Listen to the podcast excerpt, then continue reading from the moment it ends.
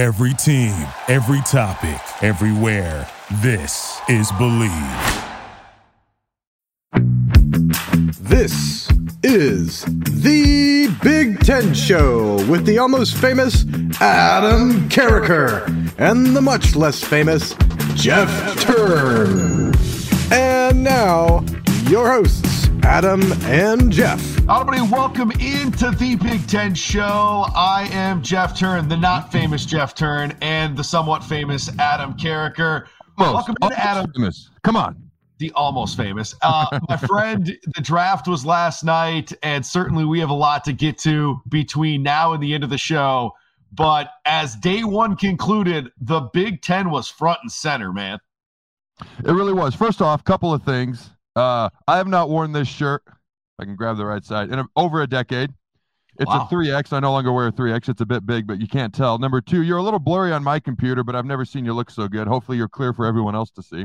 Okay, we kind of got the sound to work, though. Let's be honest. It took us twenty minutes to get that rolling. My son's waiting to P T. I said, I'm going to be late, so just wait in the middle of the street. Dodge all cars. Keep yourself entertained. Now let's talk about the draft. All right, we're somewhat professional, but we're having a good time, and we try to do a good job. The draft. The first thing I want to talk – well, the front front center, the, the, the Big Ten. Nine players drafted in the first round, tied for the most – actually, the most the Big Ten has ever had, tied for nineteen ninety-five, tied for the most. When they had nine that year as well. The S E C also had nine players drafted last night. Hold on, I took notes so I could sound somewhat intelligente. Uh, Big twelve had six. I wrote ace. That means A C C had four. Um, and uh, there was three. I'm sorry. Pac twelve. Pac twelve had six. A C C four. Big twelve three. Total of thirty-one.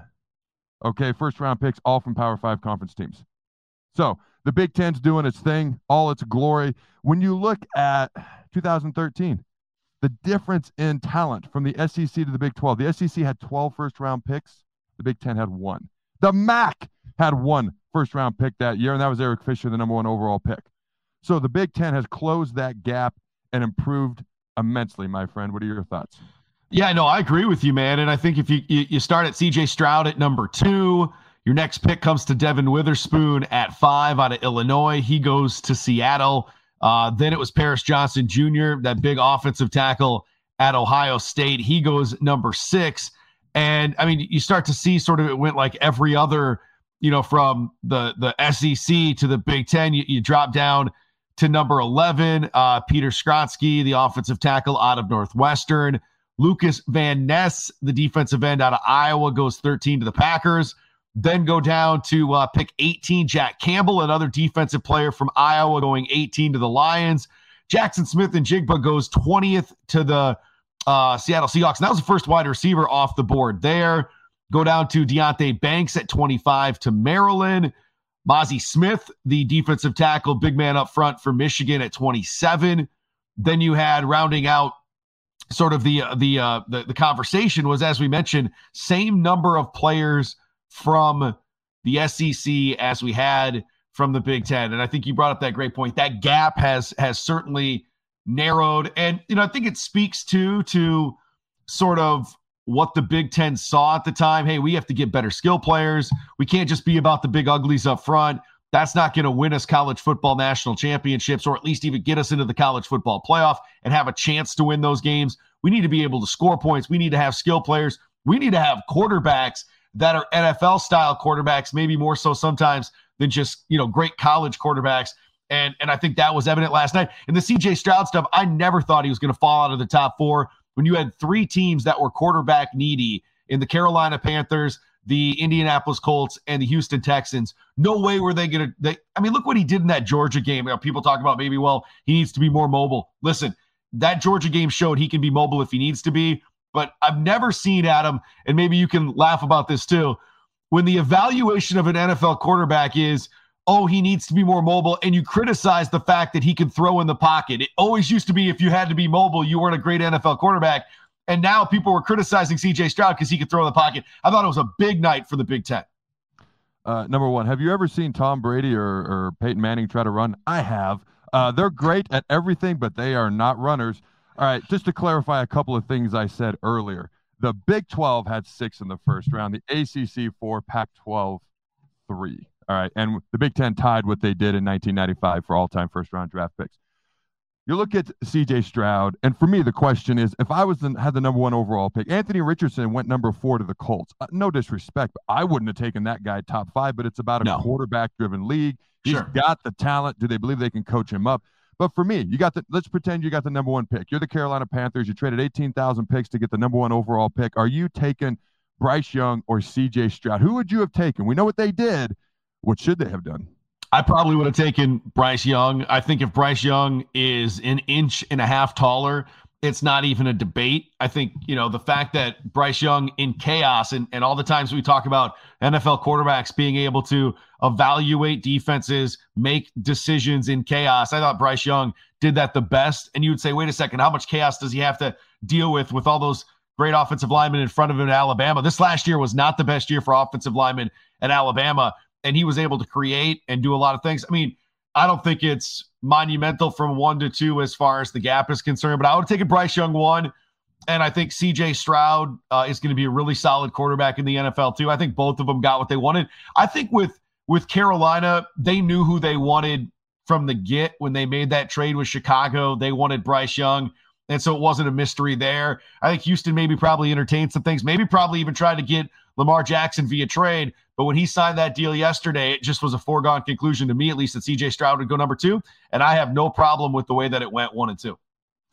So I, I think you were correct when you said there's not a big difference between one and two. And over the past two years, two years combined, Caleb Williams was the best player in college football last year. Over the past two years combined, Bryce Young has been the best player in college football, combined with what he did a year ago, winning the Heisman two years ago. And there was all this, I don't know what to say, negative hoopla that was starting to eke out about C J Stroud and would he fall yeah. out of the top seven and the top ten. We're not even going to address that because obviously it did not phase the Houston Texans who drafted him. Now, personally, I would go with C J Stroud. And it's not even about the height for me because I looked up two other guys whose names are going to be compared to him based on their size. All right, now, if you look at Bryce Young, depending on where you look, he's five ten all the way to six foot. I think he's more of a five ten type guy when it comes to his height. You look at Drew Brees, six foot. But here's what was interesting to me. Drew Brees at least weighed two ten. Russell Wilson, five eleven, two fifteen. Here's what actually makes me the most nervous about Bryce Young. Six foot or five ten or five four, what, whatever you want to believe that he's listed, I believe five ten, one ninety-four. That is, I don't want to say an injury waiting to happen because I wish no ill on no man. But I remember when Tua Tagovailoa came out, and he's a little bit heavier, but he had had some banged-up injury issues in college. And I'm like, man, when the Dolphins traded up to get him, I was like, I don't know about that for a top-five pick. I get nervous about a number-one overall pick who's not only vertically challenged, but weight-challenged as well. And I know those are weird things to say. That's why I phrased it that way, because hopefully it's more interesting. But when you got a quarterback, number-one overall, who's one ninety-four pounds versus C J Stroud, who's six three at least, two fifteen pounds. My bigger concern wouldn't be who's the better player. My bigger concern would be who can stay on the field more consistently. And I'm just concerned, and I don't wish it on him, to be clear. I'm just concerned he might get a little bit more banged up, being a little bit lighter, talking about Bryce Young. Yeah. Without the ones like you, who work tirelessly to keep things running, everything would suddenly stop. Hospitals, factories, schools, and power plants, they all depend on you. No matter the weather, emergency, or time of day, you're the ones who get it done. At Grainger, we're here for you with professional-grade industrial supplies. Count on real-time product availability and fast delivery. Call, click grainger dot com or just stop by. Grainger, for the ones who get it done. I think that's what the biggest concern for a lot of people was, too, is the is the weight. Um, you know, when you got some some big uglies like you chasing him down, you know, laying hey, on top of him. Big pretty. Come on now. When you're laying on top of it, you know, whatever it was when you were wearing that triple X L shirt there, uh, that could that could certainly mess him up, man. Hey, hey, can I share a random true story out of nowhere? Sure. Okay. So take this for what it is. All right. You know, we're in the showers after a practice in D C. All right. And Kirk Cousins, his rookie year, looks at me out of nowhere, eye to eye, to be clear. And he goes, dude, you're the type of guy that made my mom not want to let me play football. He goes, guys like you trying to hit me terrified my mom. So I don't know why I remember that. I've never forgotten that. I love that you were talking about Kirk Cousins' mom yeah. in the shower. That makes me that makes dude, me smile this morning. We didn't talk a lot. Okay, just him being a quarterback, me being a defensive guy. And just out yeah. of nowhere, he's like, dude, you're the type of guy that terrified my mom. You know, wouldn't let me play football for a while. So that's great. That's great. All right, so let's get uh, to our next conversation about uh, what's what's going to happen the rest of the way here in the draft. And and I just wanted to point out, as you look at some of the best available prospects for day two, there's a couple Big Ten guys that stick out. Keanu Benton, the defensive tackle at Wisconsin, will probably go here early in the second round. Uh, John Michael Schmitz, really talented center out of Minnesota. Uh, some guys that certainly could probably play sooner rather than later. They come to mind.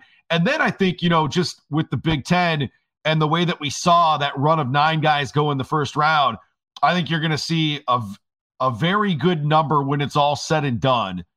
Of, and I don't know if it'll set a record for Big Ten players drafted this year, but I think we're going to see a lot more going forward. And again, it goes to show sort of the talent level elevated to what not only they did in college, but what N F L executives and G Ms think of them. Uh, there were just a couple of names that came to mind for me as we get to day number two.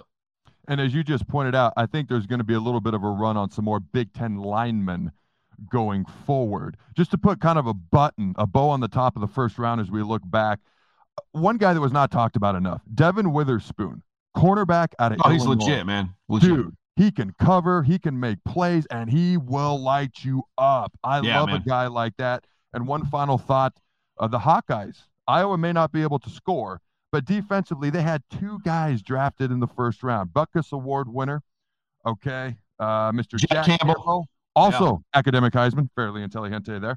And then you got Luke Van Ness, the defensive end out of Iowa. So Iowa had two defensive players drafted in the top eighteen as well. Now, going forward, I think you made a great point. I'm also curious to see, keep an eye, as always, on Ohio State, Penn State, uh, Michigan guys, but out of, out of Nebraska, Trey Palmer, the fastest wide receiver at the combine, a guy who can blow the top off of defenses. I think he was the number two, maybe the number one, but number two wide receiver in the entire country coming out of high school. Where's he going to go? Because he's uber talented, uber fast, can make big plays.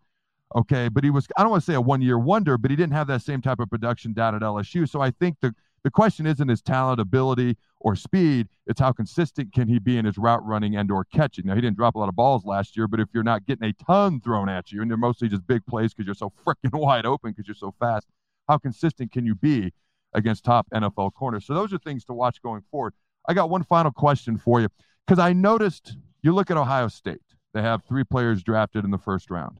Okay, and you, I talked about Iowa. We've talked about nine Big Ten players overall. The Big Ten champs, however, only had one player drafted. Michigan had one player, twenty-sixth overall, and you mentioned him earlier. Okay, big Mazi Smith, the defensive tackle for the Wolverines. You look at teams they're competing with. Okay, I'm talking about on a C F P level, because they've gotten in two years in a row. They've lost two years in a row. You even look at T C U. T C U, you know, the type of speed and ability and, and whatnot that they have, beat them in the C F P. But Michigan had one player drafted this year. Ohio State, two in the top six, three in the top twenty. I'm going to go outside the Big Ten here because these are the teams they're trying to compete with in the C F P. Bama, two players in the top three picks, three in the top twelve. Georgia, three first-rounders this year, actually down for them. Okay, last year they had five, five defensive players in the first round, set a record, N F L record, N F L draft record with fifteen players overall. Can Michigan, we know they can win the Big Ten. We know Harbaugh's a great coach. Can they actually compete at a C F P level if they don't have quite the talent that these other teams do that they're trying to beat in those Final Four teams? You know, I think we saw a couple of years ago, sort of a little bit of a shift from Michigan in the way that they were recruiting certain players. They went from, hey, we're going to ground and pound and, and, you know, we're going to stop you defensively. I think they realized that, you know, you have to have the offensive ability to, to go toe to toe. I mean, even like in that T C U game, man, they scored a lot of points and they still got beat. But, you know, the, the, the way that at least this draft class worked out, Mazi Smith was their best ranked player according to draft rankings. And he was, by most accounts, not even a first-round grade by some people, and he ends up going in the first round. D J Turner, the cornerback, uh, was a second-round grade. Luke Schoonmaker, uh, the tight end, was their third-best ranked player. I call him Double O because I can't pronounce his name, the center out of Michigan. Uh, and it, I don't even want to try. Then Mike Morris, linebacker, Ryan Hayes, offensive tackle, Ronnie Bell, wide receiver. Like, those were top two hundred prospects. And then you had a couple other dudes that entered the draft Uh, as well. But, you know, none of those were screaming, hey, I got to take you in my first twenty picks. And so I think for Michigan, it's one of those philosophies that changed the last couple of years on how they recruit players, and it may be a couple more years from now before we start to see the influx of first-round talent at Michigan. And you make a good point when you look at Georgia, when you look at T C U, when you look at Alabama, when you look at these other teams that that were able to put up a bunch of points. It was skill players, and I don't know that like a T C U is the same conversation as Michigan with regards to N F L draft prospects. No, but not quite. They, but, but I'm saying at least in this last year or so, they had the talent offensively that probably caught the eyes more of people down the road as far as N F L draft prospects than Michigan will right now. I don't know if that means Michigan needs to go and recruit differently moving forward. I just think you'll start to see the benefits of that from an N F L standpoint moving forward. But Ohio State, Georgia, Alabama, they're definitely on a different tier from as far as N F L talent on a Saturday that'll eventually play on a Sunday.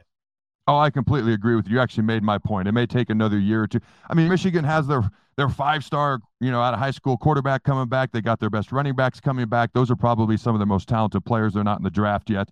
And to be clear on T C U, we're not saying they've got the talent of a Bama or Georgia from no, no, no. draft prospect. I'm just saying they beat Michigan. So that's what brought them into this conversation. And Michigan, when it comes to N F L draft prospects, does not blow T C U away. I will say this. Most of the guys you mentioned are defensive linemen-esque or offensive skill guys. If yep. Michigan's going to compete, they've got to be able to match teams like T C U and Bama athletically on the back end, okay, the back seven on defense. And that's where I want to hopefully see that come to fruition for them in the next year or two, especially on the field, but in the N F L draft results as well.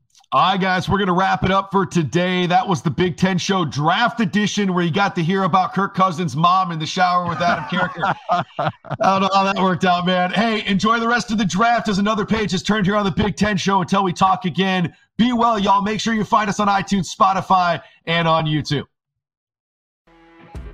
You know when you're listening to a true crime story that has an unbelievable plot twist that makes you stop in your tracks? That's what our podcast, People Are the Worst, brings you with each episode. I'm Rachel. And I'm Rebecca. We're identical twins who love true crime cases that make you say, didn't see that coming, and we hate the people responsible for them. Listen to People Are the Worst now on Apple, Spotify, or wherever you get your podcasts.